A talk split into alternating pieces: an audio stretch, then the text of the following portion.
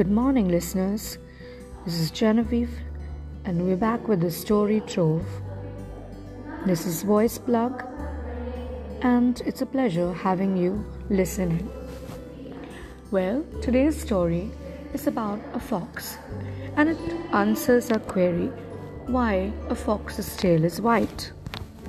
Well, let's begin with the story for all of you. We all know that fox is a brown animal, but the end of his tail is white. In Norway, they tell the story of why it is white. An old woman had some animals. She had six lambs and ten hens. One day, she said, I'm growing old. I can't take care of all these animals. I want someone to help me she went to a man and said, Will you help me to take care of my lambs and hens? I'm growing old. The man said, I have other work to do. I can't help you. I'll ask one of the big animals to help me, said the old woman. She went to the big brown bear. Will you help me look after my lambs and hens? She said to the bear. Bears eat lambs and hens, and the bear thought, I can take care of the animals, and sometimes I can eat one of for my supper. And he said to the old woman, Yes, I will help you. Will you speak to them nicely? They shouldn't feel scared of you, said the old woman. Yes, said the bear. I'll say grrr.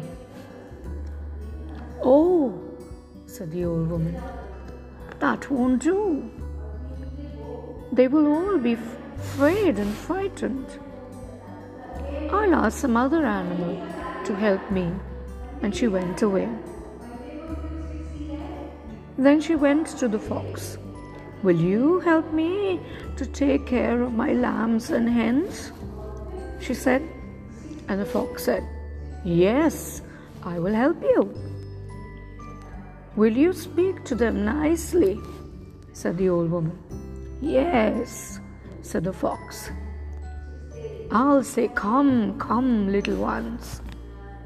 That's very nice, said the old woman. They won't be afraid of you. The fox came to live in a house and he took care of the lambs and hens. Every day he gave them their food. He always remembered to give them water to drink. He shut the hens into the hen house at night. The fox is a very good worker, said the old woman.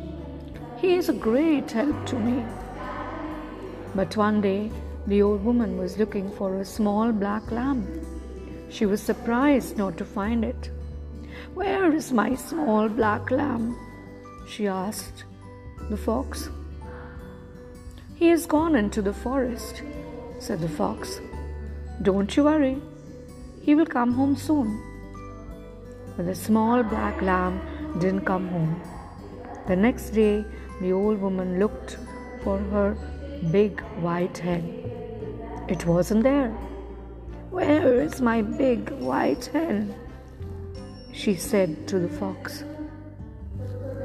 She has just gone to the pool, said the fox.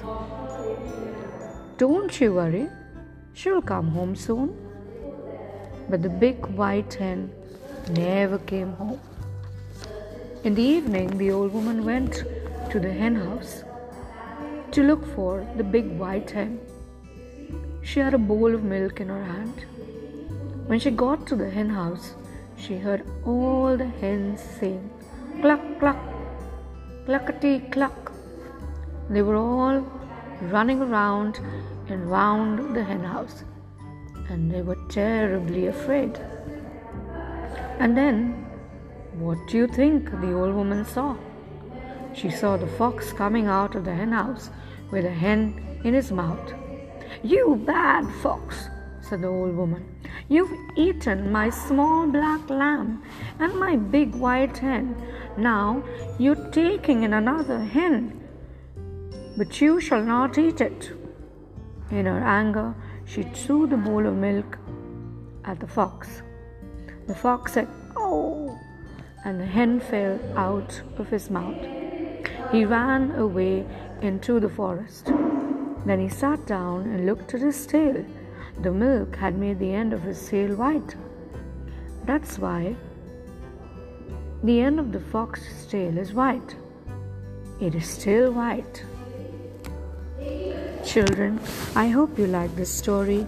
And now that you're finished with your exams, I'm sure you're looking forward to listening to some more.